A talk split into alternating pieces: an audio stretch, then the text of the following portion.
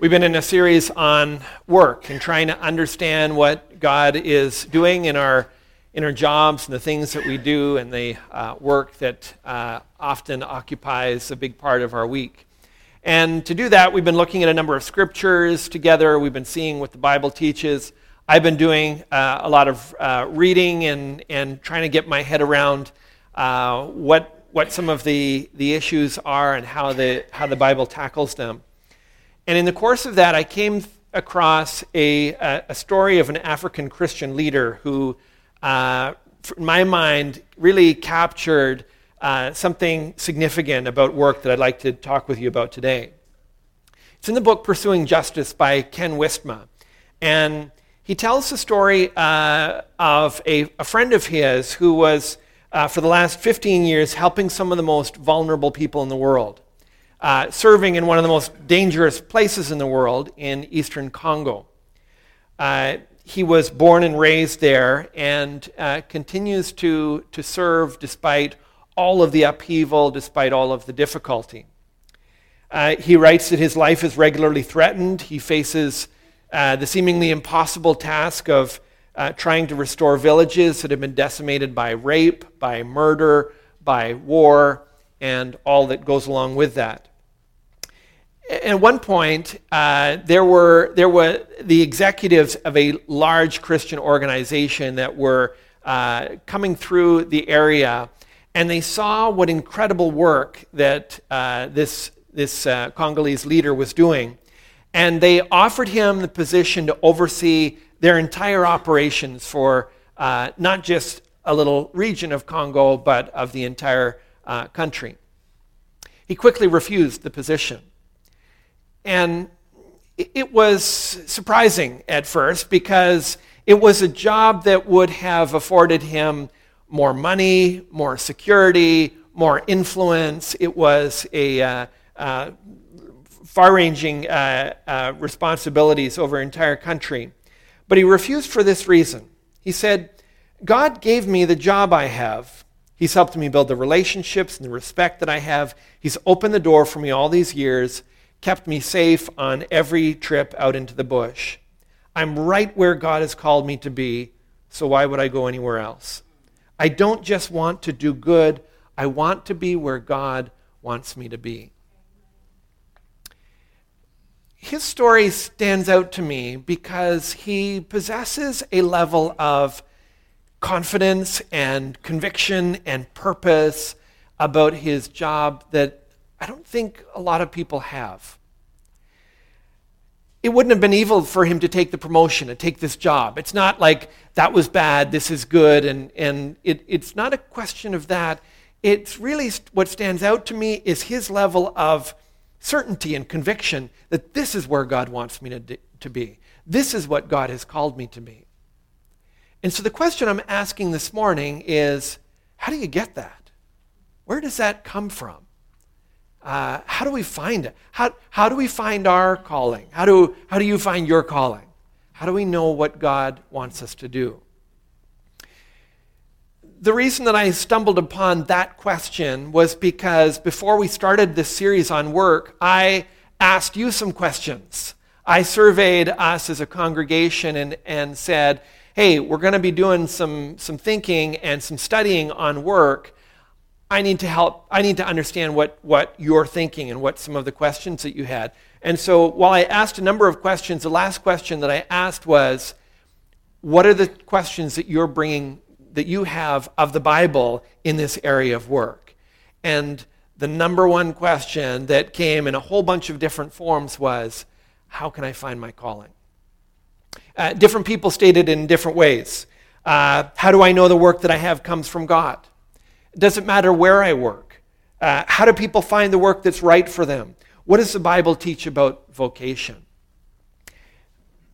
This wasn't really on my radar, and it wasn't really a topic that I was going to be covering in my series, but because it was very clear this is something that's on your mind as you think about work, uh, I thought it was important that we go to the scriptures and look for answers. But before we get into the scripture, I think we need to clarify terms. Uh, the word vocation uh, is it comes from the Latin word vocare, just meaning calling. So when we say vocation or calling, we're talking about the same thing a sense that God has called me to do whatever it is that I'm doing. Uh, so it, it, it, just has that general sense of, of calling.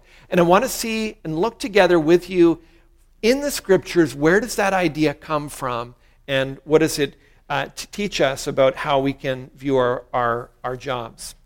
If you have your Bibles, I want to encourage you to turn with me to 1 Corinthians chapter 7, and we'll look at verses 7, uh, 17 to 24 together. 1 Corinthians 7, 17 to 24. It's part of a letter Paul wrote to the church in Corinth early in his ministry. And it says this Only let each person lead the life that the Lord has assigned to him and to which God has called him. This is my rule in all the churches. Was anyone at the time of his call already circumcised? Let him not seek to remove the marks of circumcision. Was anyone at the time of his call uncircumcised? Let him not seek circumcision. For neither circumcision counts for anything nor uncircumcision, but keeping the commandments of God. Each one should remain in the condition in which he was called. Were you a bondservant when called? Do not be concerned about it. But if you can gain your freedom, avail yourself of the opportunity. For he who is called in the Lord as a bondservant is a freedman of the Lord. Likewise, he who is free when called is a bondservant of Christ. You were bought with a price. Do not become bondservants of men. So, brothers, in whatever condition he each was called, there let him remain with God. This is the word of God as I'm reading through there, uh, were all of your questions about calling and vocation uh, effectively answered? Has that spelled things out for you? Probably not. There were, uh, he's getting into circumcision and uncircumcision and bond servants and a lot of stuff going on there. Uh, and yet, this passage has been used to transform people's understanding uh, of work and God's place in it. This passage was one of the key passages in the Protestant Reformation that blew apart people's understanding of work. Up until that discovery, people would, when you used the word vocation or calling, they would say, oh, yeah, that's that thing that the priest does. They, they are called to, uh, to, to ministry, but everybody else just, they, they get a vocation, everybody else just gets a job.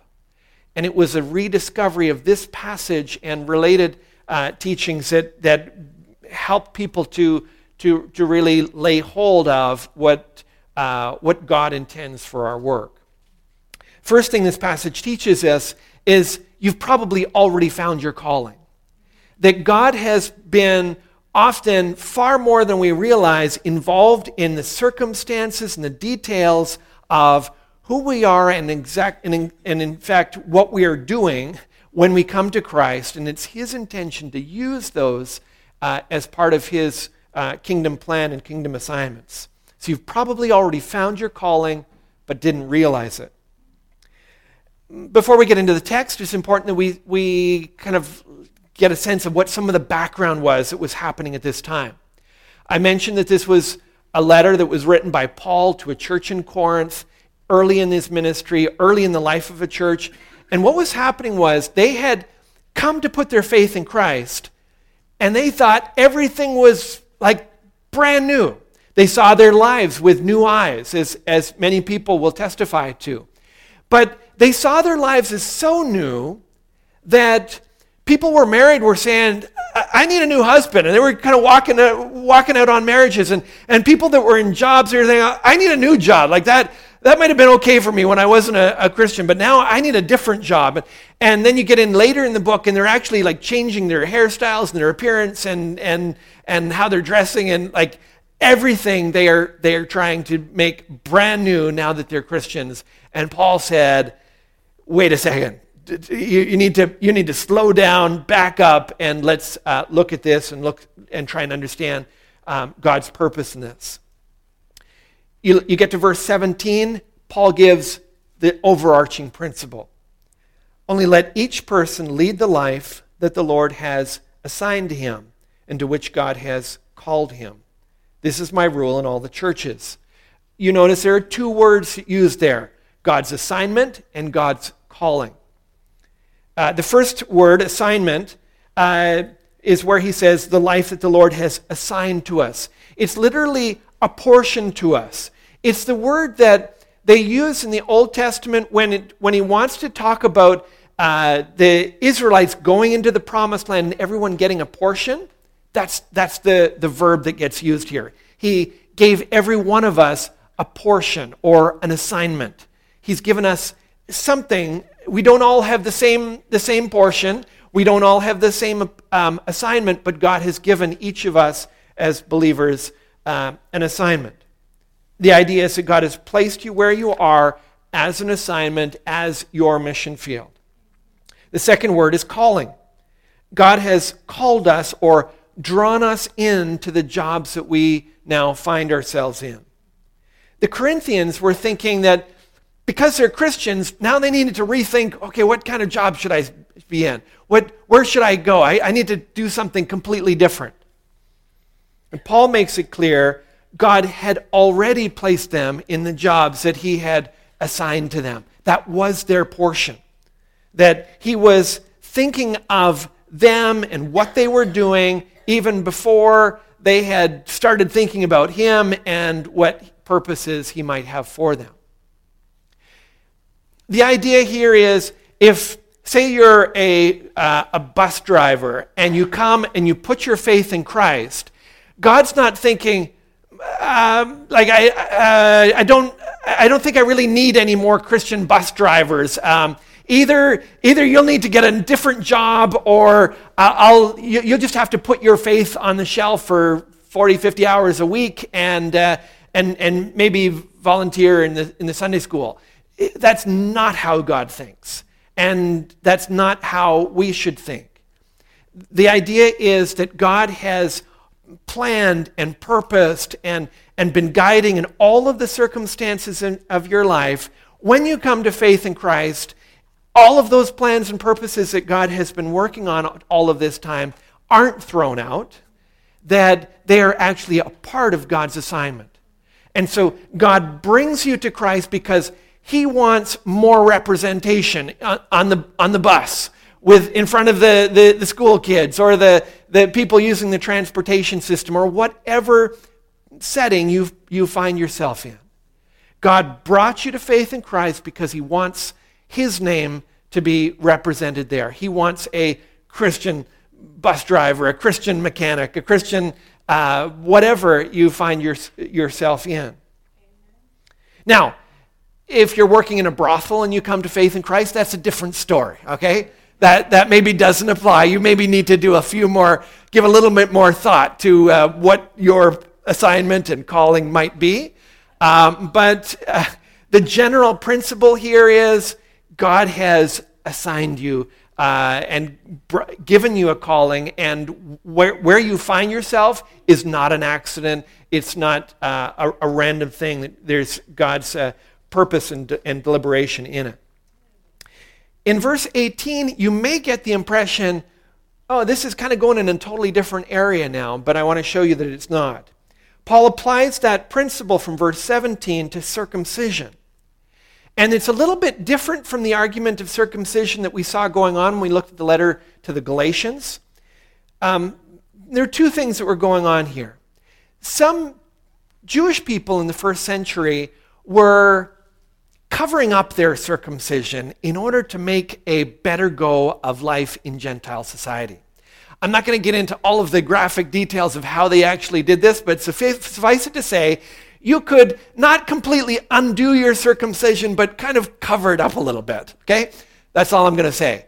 Um, but that was important because if, if you were in a society where, um, where public bathing was kind of a big thing, and uh, if you were an athlete of any kind, you, did, you, you exercised and trained without clothes, um, circumcision or lack of circumcision was, was quite a noticeable thing. And if you wanted to make it in the Gentile world, sometimes you wanted to kind of cover that thing up. That was something.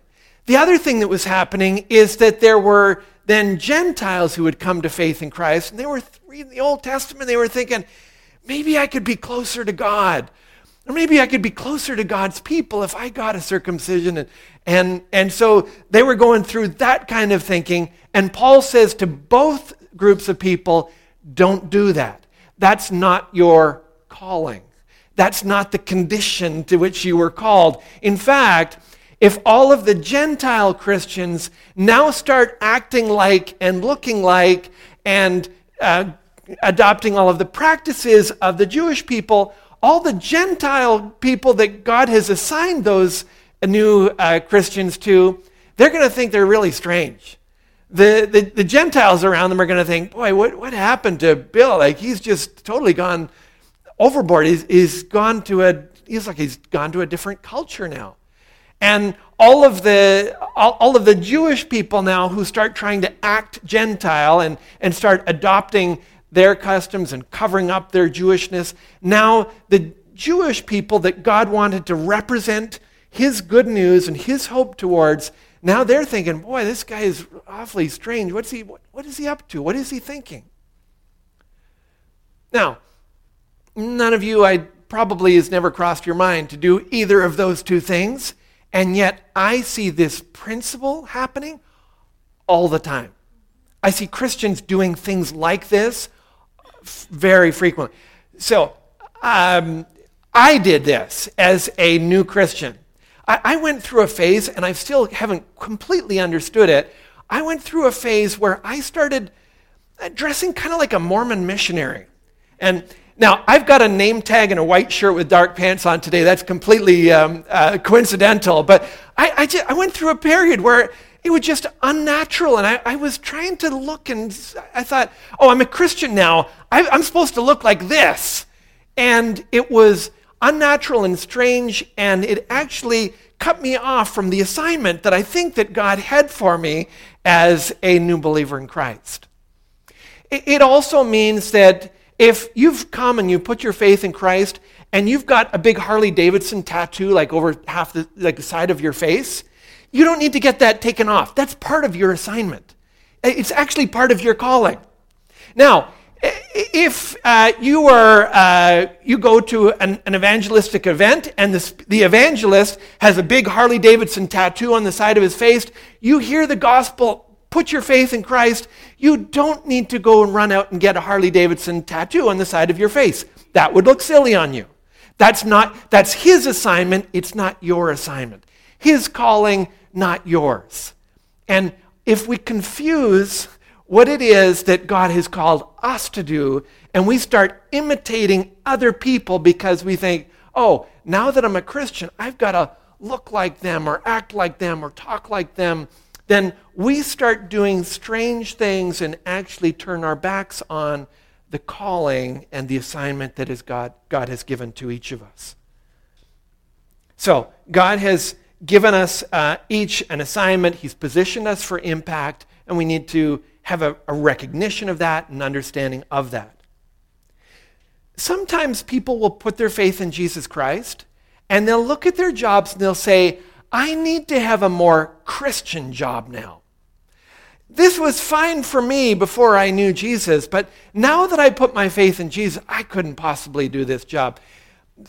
I couldn't possibly work with people who swear.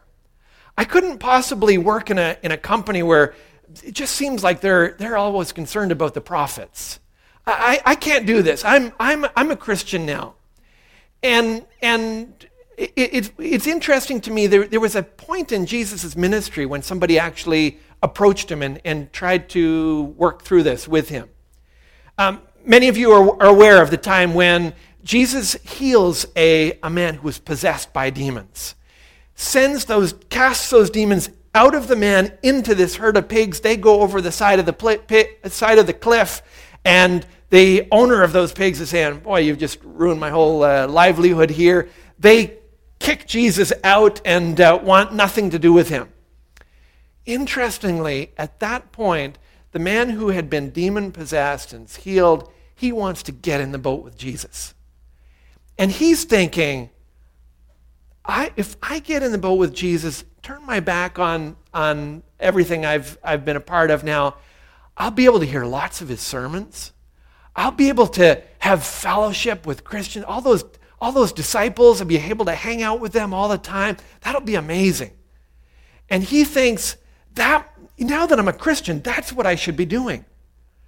And just as he's about to get into the boat and find out like which which uh, what responsibility should I have on the on the boat here, Jesus says, uh, "You're not coming with us." In fact, he sends him back back back to where he came from, refuses to let him get on board the boat, and he says, "Go home to your friends and tell them how much the Lord has done for you and how he has had mercy on you." He sends him back with the understanding this man who has been healed by Jesus can now reach people that Jesus Christ couldn't even reach. Jesus Christ couldn't even get a hearing in this particular region, the Decapolis area. And yet, this man, as he goes and returns to his calling, to his assignment, he will be able to have an impact that even Jesus couldn't have in that region. And again, the understanding is when we come to faith in Christ, God has an assignment for us. He has put us in a place where there's, He wants some more representation. He wants another voice, another, another life witness to His power and His grace. And so, in this situation, just huddling with some other Christians can be a temptation instead of a calling. And we can, we can confuse the two when we, when we don't understand that.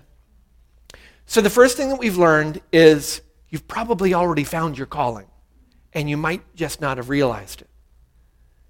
God prepared your job and your circumstances for you to represent Him and to make an impact. The next thing I want you to see, though, is that the scriptures warn us not to let a pursuit of status interfere with our pursuit of calling. And this is where our faith in Christ can get uh, in, in the way or can reroute our career path and our career plan. Faith in Christ ought to transform the values with which we approach our job, and that may mean uh, some changes in the, in the path that we had before us. So don't let a pursuit of status inter- interfere with your pursuit of calling. I say that because of verse 21. Notice what it says in verse 21 Were you a bondservant when called? Do not be concerned about it. Now, your depending on what version of the Bible you have, you might have slave, you might have servant, you might have bondservant. Um, the, the word that's being used, the reason that in the ESV the word bondservant is used instead of slave is to help to, to distinguish that the, the average slave in the first, in first century Rome is different than what we typically think of when we use the word slave. When we hear use the word slave, our mind immediately goes to the uh, cruel and racist treatment of Africans, African slaves uh, that we know from our more recent history. But Roman slavery was something different than that. Uh, at its height, one third of the entire population of, of Rome, uh, of the Roman Empire, was made up of slaves. Uh, slaves were often well educated. They had a wide, they had wide-ranging uh, responsibilities. It wasn't reserved for any particular ethnicity.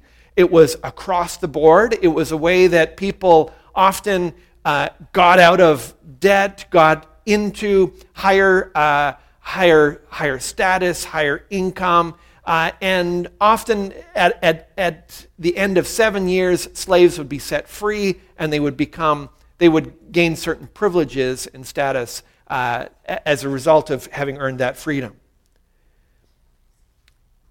But even still, Roman culture was all about glory and honor. It was about uh, seeking something great. And so, if you were a slave, uh, you wanted to achieve greater honor. You wanted to climb the ladder.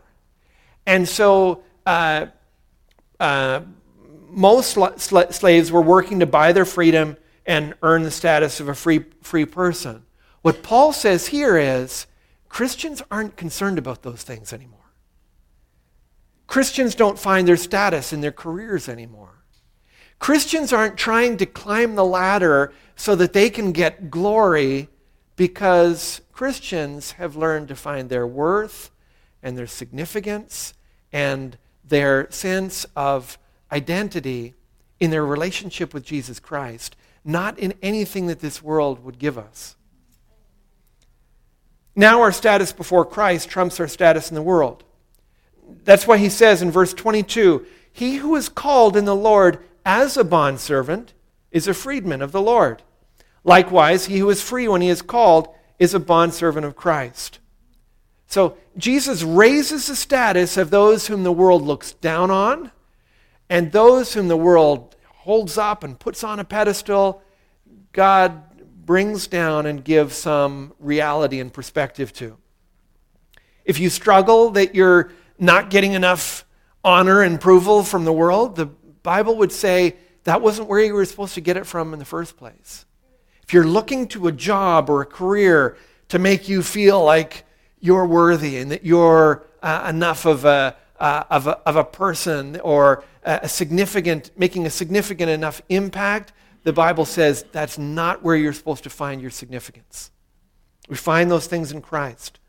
We remember that Jesus has set us free, that he's called us as his children, that we serve the King, that we have a status in him, in Christ, with great privilege and, and, and, and great honor.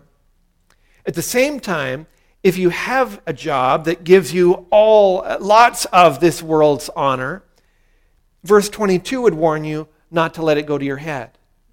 If you're walking in like many in Roman society would be, they were wealthy patrons with, with uh, lots of status and honor in society. They don't get to waltz into the kingdom and think that they're going to be calling the shots there that the idea is that, uh, as it says in verse 22, it doesn't matter how great your status, you have now been made a slave of Christ.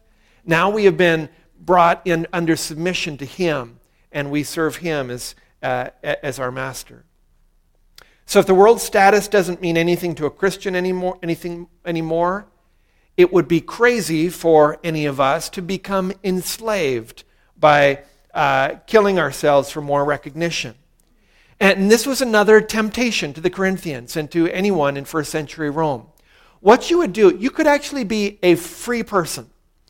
And it, you didn't have to be destitute or even in terrible debt, but you would willingly uh, sell yourself as a slave.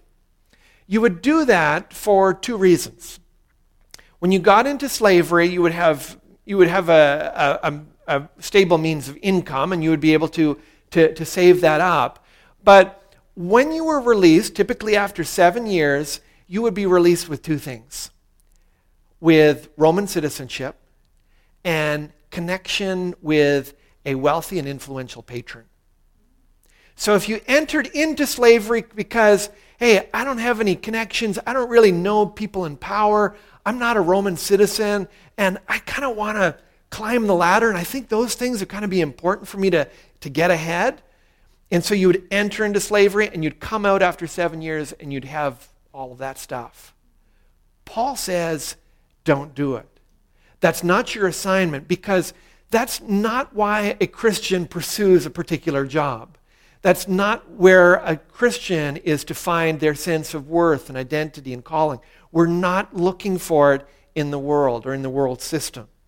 You are bought with a price. Do not become bondservants of men.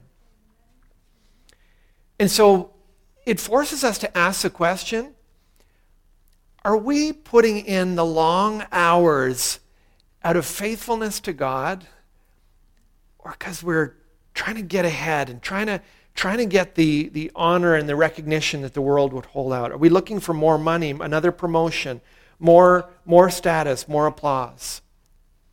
Don't let your pursuit of status in this world interfere with your pursuit of calling. Christians don't find our value or identity in what we do. It's not what we're about. So we're trying to find our calling. And we said we're, we're, we've probably already found our calling and didn't realize it. We've determined not to let a pursuit of status interfere with our pursuit of calling. And we're thinking, okay, I kind of get what I think the Bible is teaching here and then God throws a little wrench in it.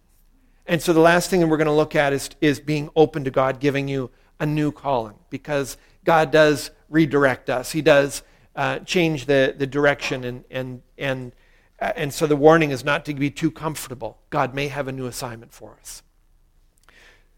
I say that because of verse 21. Despite all that our passage has been saying this morning about staying where God has called you, it's not an absolute rule. Neither changing jobs nor getting ahead is wrong in itself. We learn that in verse 21, where Paul asks, Were you a bondservant when called? Do not be concerned about it. But if you can gain your freedom, avail yourself of the opportunity. What he's saying is there's no shame in being a slave. There's no shame in your status in this world because Christians aren't concerned about our status in this world. But then he also says if you do get an opportunity for freedom, you take it.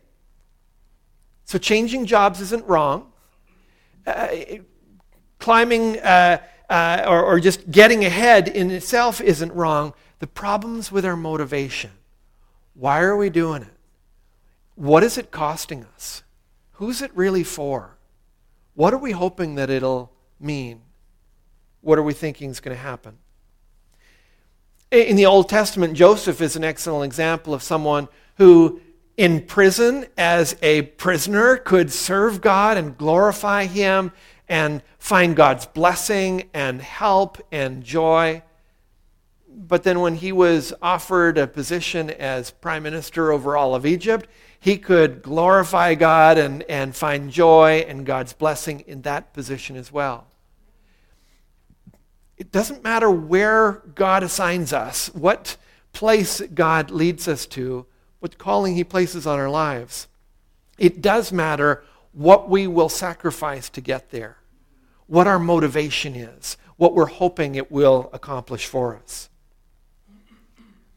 The, the 12 apostles, again, are another example of that. Uh, you, you see in Mark 1.17, Jesus finds uh, uh, Simon and Andrew on the, sh- on the shore of the Sea of Galilee, and he says, Follow me, and I'll make you fishers of men. For them, that, that was a new assignment.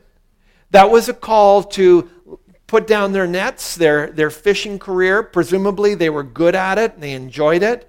And Jesus said, Now you will be fishers of men. I will make you my full time evangelists. And, and they, they served with him in that, uh, in that capacity.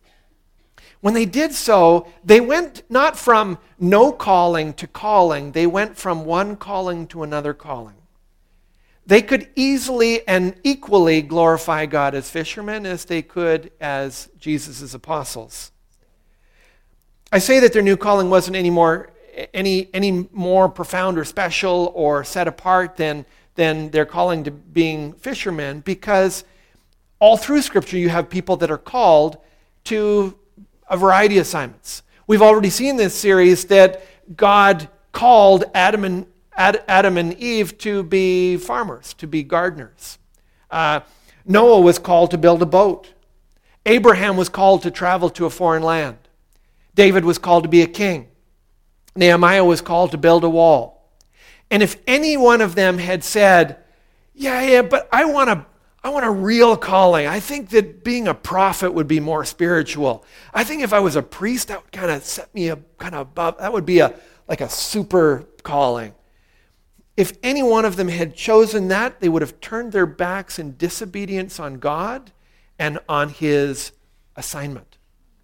And so you can actually end up doing something that, that some Christians would say, oh, that's a more spiritual calling, you can actually be disobeying God to take that on. Everything's level in, at the cross. All of our callings are equal in God's sight. It's, it's a matter of faithfulness to Him. It's a matter not of what we do, but who we do it for. He's the one that calls, He makes the assignments, and we can glorify in whatever position that he has called us to. I wonder if you've heard of Bezalel. He's a guy who shows up in Exodus 31 3, and he's one of the few people in the entire Old Testament that were expressly told he was filled with the Holy Spirit. This is what it says about him I have filled him with the Spirit of God with ability and intelligence, with knowledge. And you're thinking, boy, this is a big shot in God's program. This guy is something special. He's, he's I don't know, he, he's got to be like a, a super prophet or like something really special. And then you continue re- reading and you realize God has given him all of this so that he could carve wood and work with silver and gold to make some artifacts for the temple. Bezalel teaches me that it's no more spiritual to be an artisan than it is to be a prophet. That the question is God's assignment. What has God called us to? What has God prepared us to? He shows me that God gives people a variety of different assignments, and none is more spiritual than the other. He also shows me that a new assignment is probably has something to do with what God has been preparing us for in the past. Often rooted in the way God has designed us.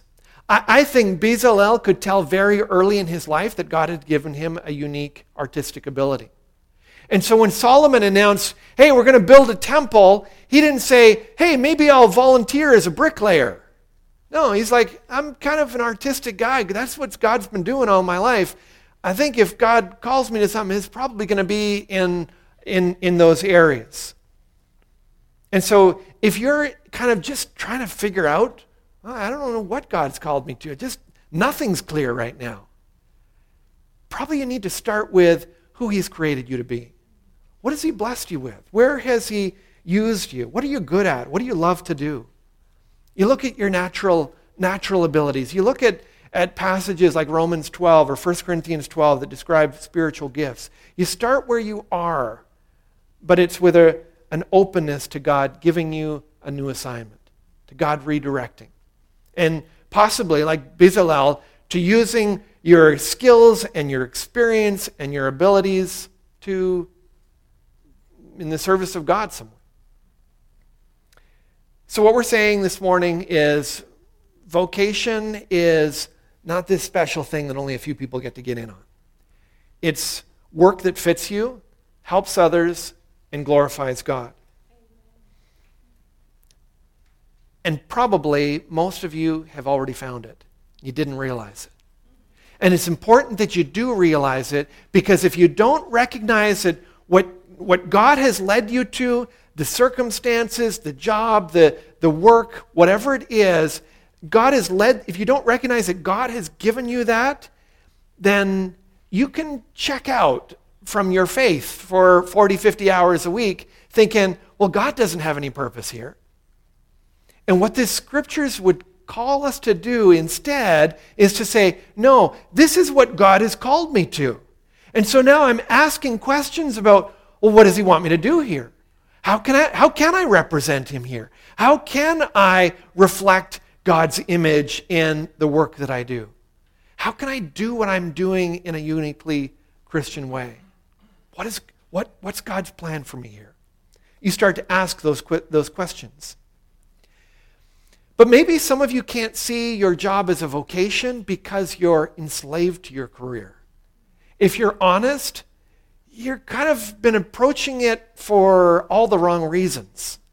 Your job, rather than an opportunity to serve and glorify God, to help others, you're really seeing it as a way to get honor for yourself, to get applause for, uh, for what you're doing. And the Bible says that was never what your job was supposed to be for. You're asking of a career what only Jesus Christ can accomplish in our lives. And so the scriptures would invite us back to Him to find our significance and our worth and our, uh, our, our sense of, of joy in Him. And finally, some of you need to be more open to God giving you a new calling.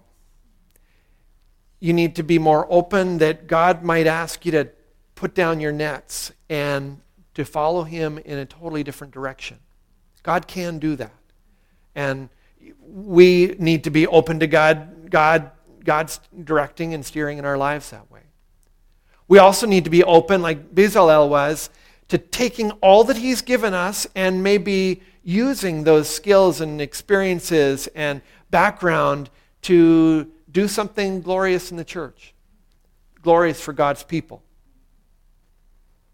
Let's ask God for the help to do that. Let's ask, ask God for the eyes to see our circumstances, our work, uh, the way He does. Let's pray.